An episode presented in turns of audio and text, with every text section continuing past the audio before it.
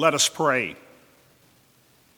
Gracious God, give us humble, teachable, and obedient hearts that we may receive what you have revealed and do what you have commanded. Amen.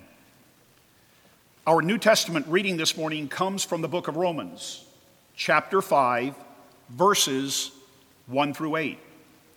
The Apostle Paul is writing for a world in which people were desperately trying to find the key to gain access to God. Listen now to God's word for you and for me. Therefore, since we are justified by faith, we have peace with God through our Lord Jesus Christ, through whom we have obtained access to this grace in which we stand. And we boast in our hope of sharing the glory of God. And not only that, but we also boast in our sufferings, knowing that suffering produces endurance. And endurance produces character, and character produces hope. And hope does not disappoint us because God's love has been poured into our hearts through the Holy Spirit that has been given to us. For while we were still weak, at the right time, Christ died for the ungodly. Indeed, rarely will anyone die for a righteous person, though perhaps for a good person, someone might actually dare to die. But God proves his love for us that while we still were sinners, Christ died for us. The word of the Lord. Today's second reading comes from the first book of the Bible, Genesis, chapter 18, verses 1 through 15. Listen, listen now for God's word to you. The Lord appeared to Abraham by the oaks of Mamre as he sat at the entrance of his tent in the heat of the day. He looked up and saw three men standing near him. When he saw them, he ran from the tent entrance to meet them and bowed down to the ground. He said, My Lord, if I find favor with you, do not pass by your servant. Let a little water be brought, and wash your feet, and rest yourselves under the tree. Let me bring a little bread, that you may refresh yourselves, and after that you may pass on, since you have come to your servant. So they said, Do as you have said. And Abraham hastened into the tent to Sarah and said, Make ready quickly three measures of choice flour, knead it, and make cakes. Abraham ran to the herd and took a calf, tender and good, and gave it to the servant who hastened to prepare it. Then he took curds and milk and the calf that he had prepared and set it before them. And he stood by them under the tree while they ate. They said to him, Where is your wife, Sarah? And he said, There, in the tent. Then one said, I will surely return to you in due season, and your wife Sarah shall have a son.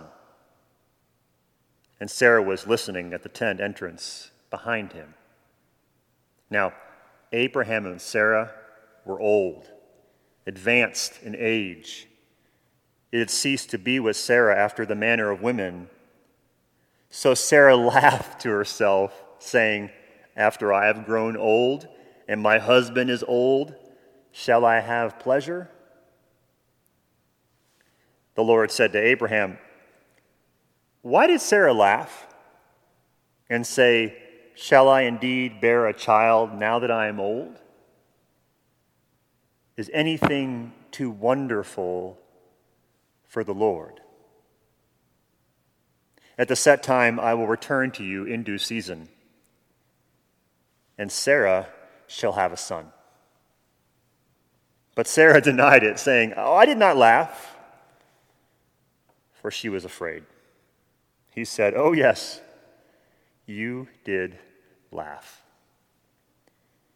The word of the Lord.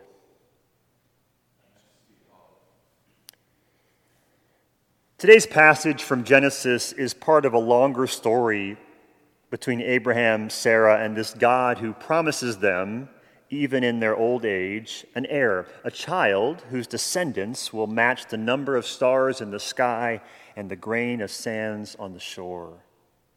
The snippet of the story we heard today chronicles an encounter between this old couple, long accustomed to their barrenness, and three visitors we don't know who these three men are, and it really doesn't matter. What does matter is that Abraham realizes quickly that these visitors speak for God, the God who has consistently challenged he and his wife's acceptance of a future that looks a lot like their past. Abraham, Abraham understands these unexpected visitors are divinely sent, and so he takes a posture of worship towards them and extends them hospitality. And as these men consume the curds, milk, and calf that he prepared for them, Abraham, we are told, stands nearby under a tree while they eat. And in that moment, God speaks. God speaks through one of the voices of one of the men. God speaks into Sarah and Abraham's doubt and resignation giving them a timeline for the promise that up to this point seemed nothing but a distant dream. I will surely return to you in due season, and your wife Sarah shall have a son. And hearing this promise of God, Sarah laughs. To disbelieve the promises of God is the human condition. We believe in God. That's never really been the issue. Last count, 90% of Americans believed in the existence of a higher power. Now, we believe in God. What we struggle to, struggle to accept are the promises of God revealed to us in the stories of our faith. Like Abraham and Sarah, like Job and Gideon, like the disciples of Jesus we hear, we hear what God has to say. We, we listen to the promises. We even recite them. But when we are alone in our tent, we laugh them off as aspirational goals that will only be accomplished when Christ returns, if they are accomplished at all. The promises of God are just too big, too ridiculous, too outlandish to be taken at face value. Don't believe me? Okay. Let's take a moment to consider some of the promises of God that we today laugh off as pie in the sky fantasy or religious mumbo jumbo. Promises that are clearly stated in our scriptures, old and new. The promise that God will provide for our every need or the vision of a world where nations turn their swords into plowshares. The promise that forgiveness is actually possible and that even the most hardened heart, hardened criminal, can be reformed. The promise of a world where no widow or orphan or homeless person goes a night without food and shelter the promise that people with different loyalties, ethnicities, and backgrounds can actually work together towards a common goal. The promise that love, that love is more powerful than hate. The promise that we can actually create a world where men and women can be judged by the content of their character and not the color of their skin or their sexuality or their income or political affiliation the promise that water can come from a rock, manna from the sky, and life from the shadows of death. We hear these promises, we even recite them from time to time, but we often do not live as if they are true. We hear them, but we quickly and easily shrug them off as fool's gold. And in response, nearly every single time, into our doubt, into our resignation, into our complacency, God sends a child to lead us back to the promise. Isaac, Joseph, Moses, David, Mary, Jesus, every time we accept the status quo over and against the promises of God, the promises of a new heaven and new earth, God sends a child to save us.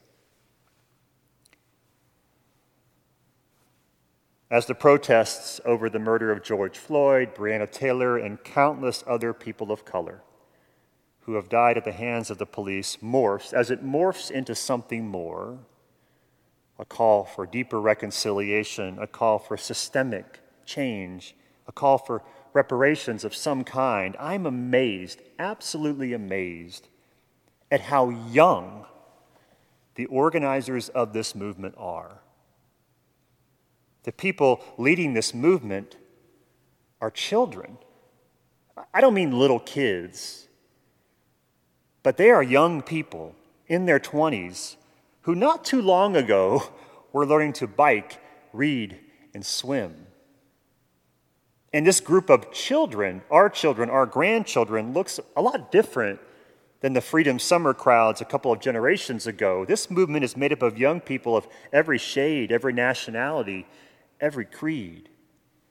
This group looks a lot like the coalition Dr. King called for when he sought to motivate a generation of the faithful to peacefully protest against racial and economic injustice.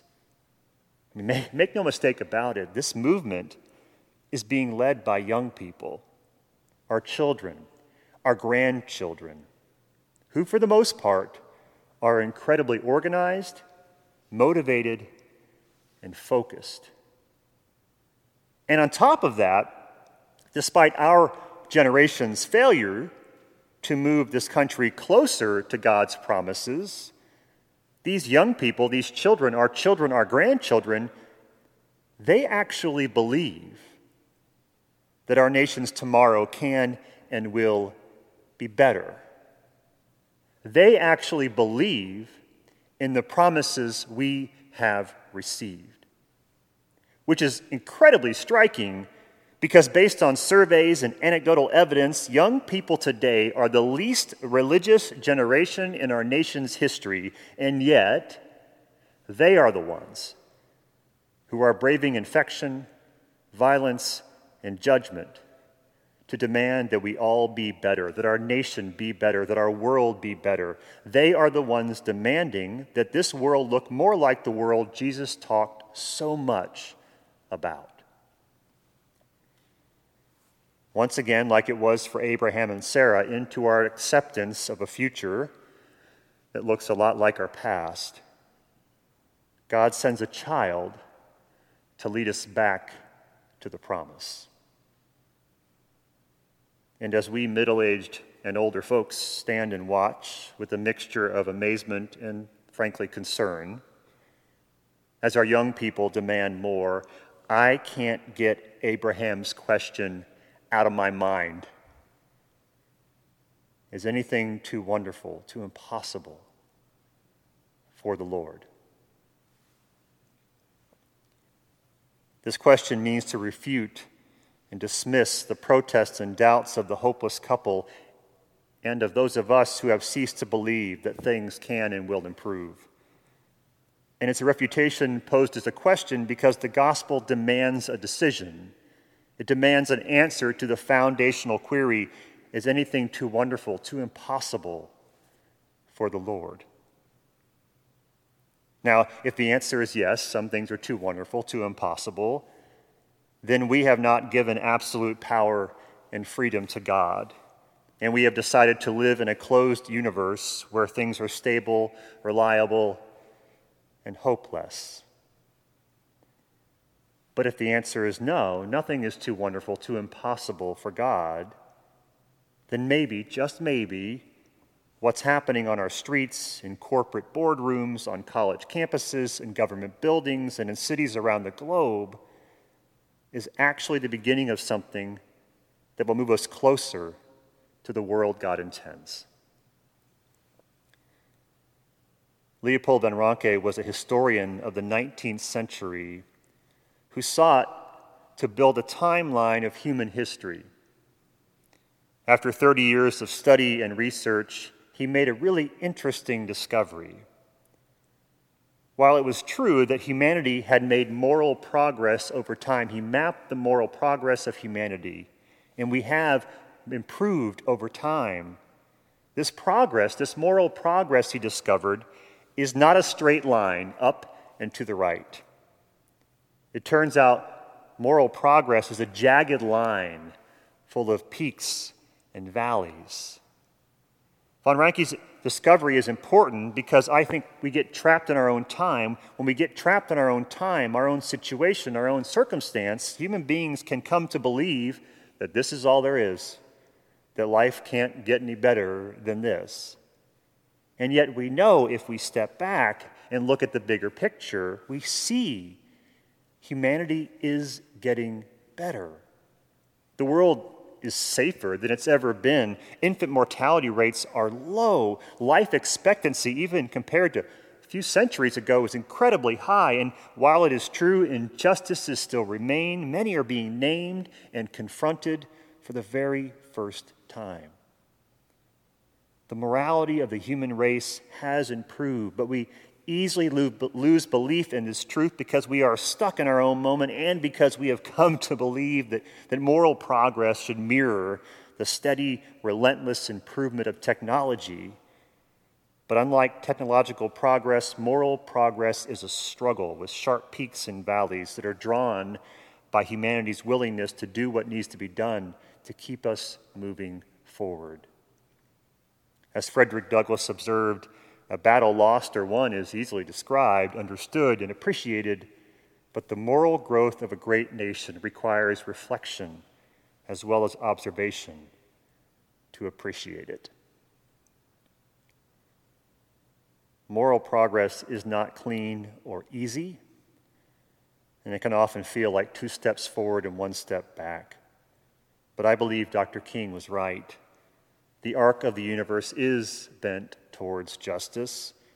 And as I watch a new generation of young people, a generation that is often critiqued for being lazy or entitled or dependent, as I watch them exercising their will to bend the arc towards justice, I can't help but wonder if God is the one who has sent them to save us from our hopelessness.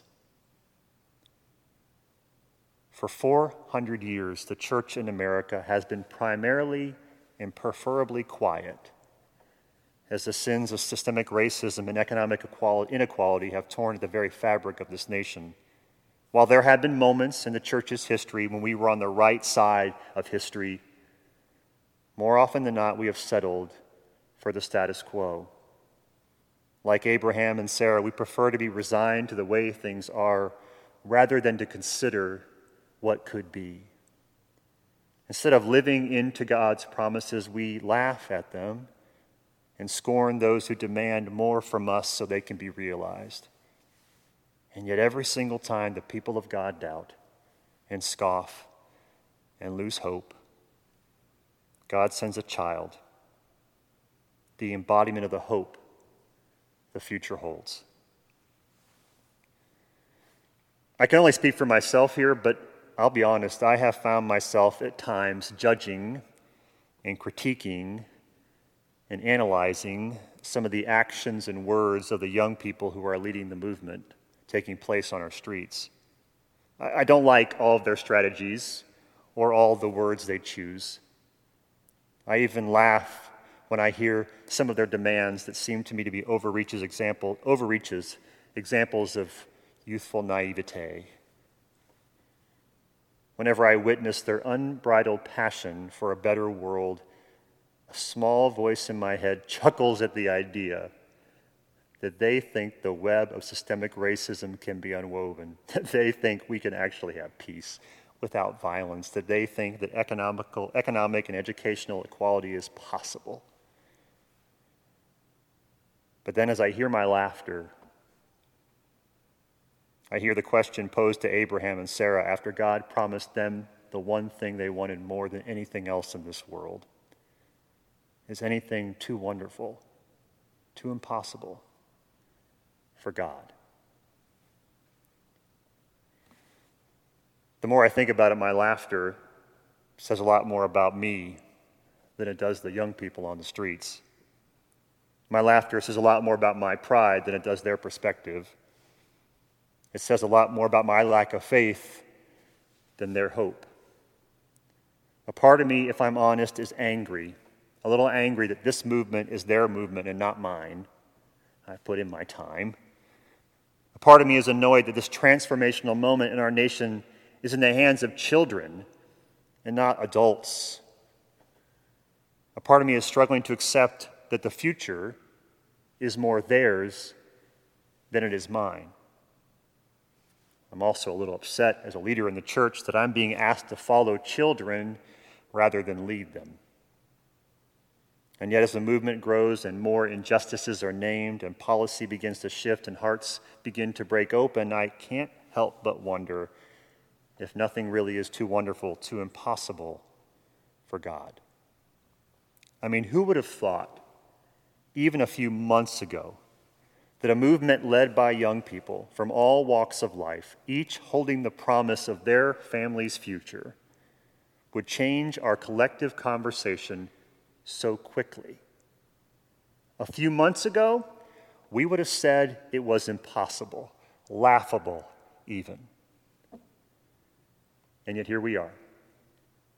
Now, maybe the cynics are right. Maybe these protesters are too young to know how the world really works. Maybe they are taking it too far and demanding too much. It's possible.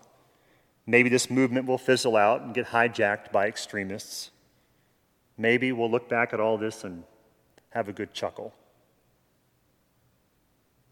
Or maybe, just maybe, these young people know intuitively what the church in America has struggled to accept for centuries Maybe they know what the Apostle Paul articulated so well over 2,000 years ago when he said, Therefore, since we are justified by faith, we have peace with God through our Lord Jesus Christ, through whom we have obtained access to this grace in which we stand.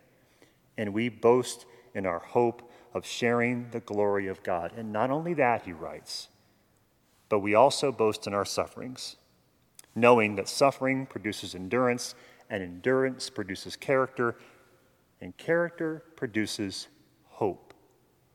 And hope does not disappoint us because God's love has been poured into our hearts. If it is possible that these young people who are leading this movement are the ones to move us closer to God's promises, if they are the ones for whom hope has not yet disappointed, then the reality is we need to listen to them we need to follow their lead. We need to offer them love and support. Like Abraham, we need to rush into our tents to give them food and drink and a place to rest their weary feet because, regardless of where you sit on the political spectrum, regardless about how you feel about the particularities of the policies they are demanding, the future belongs to them, not us. They are the ones who now hold the promise that had been ours alone until now. Make no mistake about it, if this country really is going to move forward and not back, if the church is going to come out of its cocoon and be a part of the changes promised by God, if true reconciliation is going to happen, if the lions of hatred and violence really are going to learn to lie down with the most vulnerable among us, the lambs who have been for too long sacrificed, if all that's going to happen, it will be the children, our children, our grandchildren, the young people, who will lead us back to the promise. And the path they have us on is not easy. Walking it will cause us suffering and some pain and some loss. But it's the work that calls to us. It's the work that will shape us. It's the work that demands from us an answer to the defining question of our lives Is anything too wonderful too impossible for God. Amen.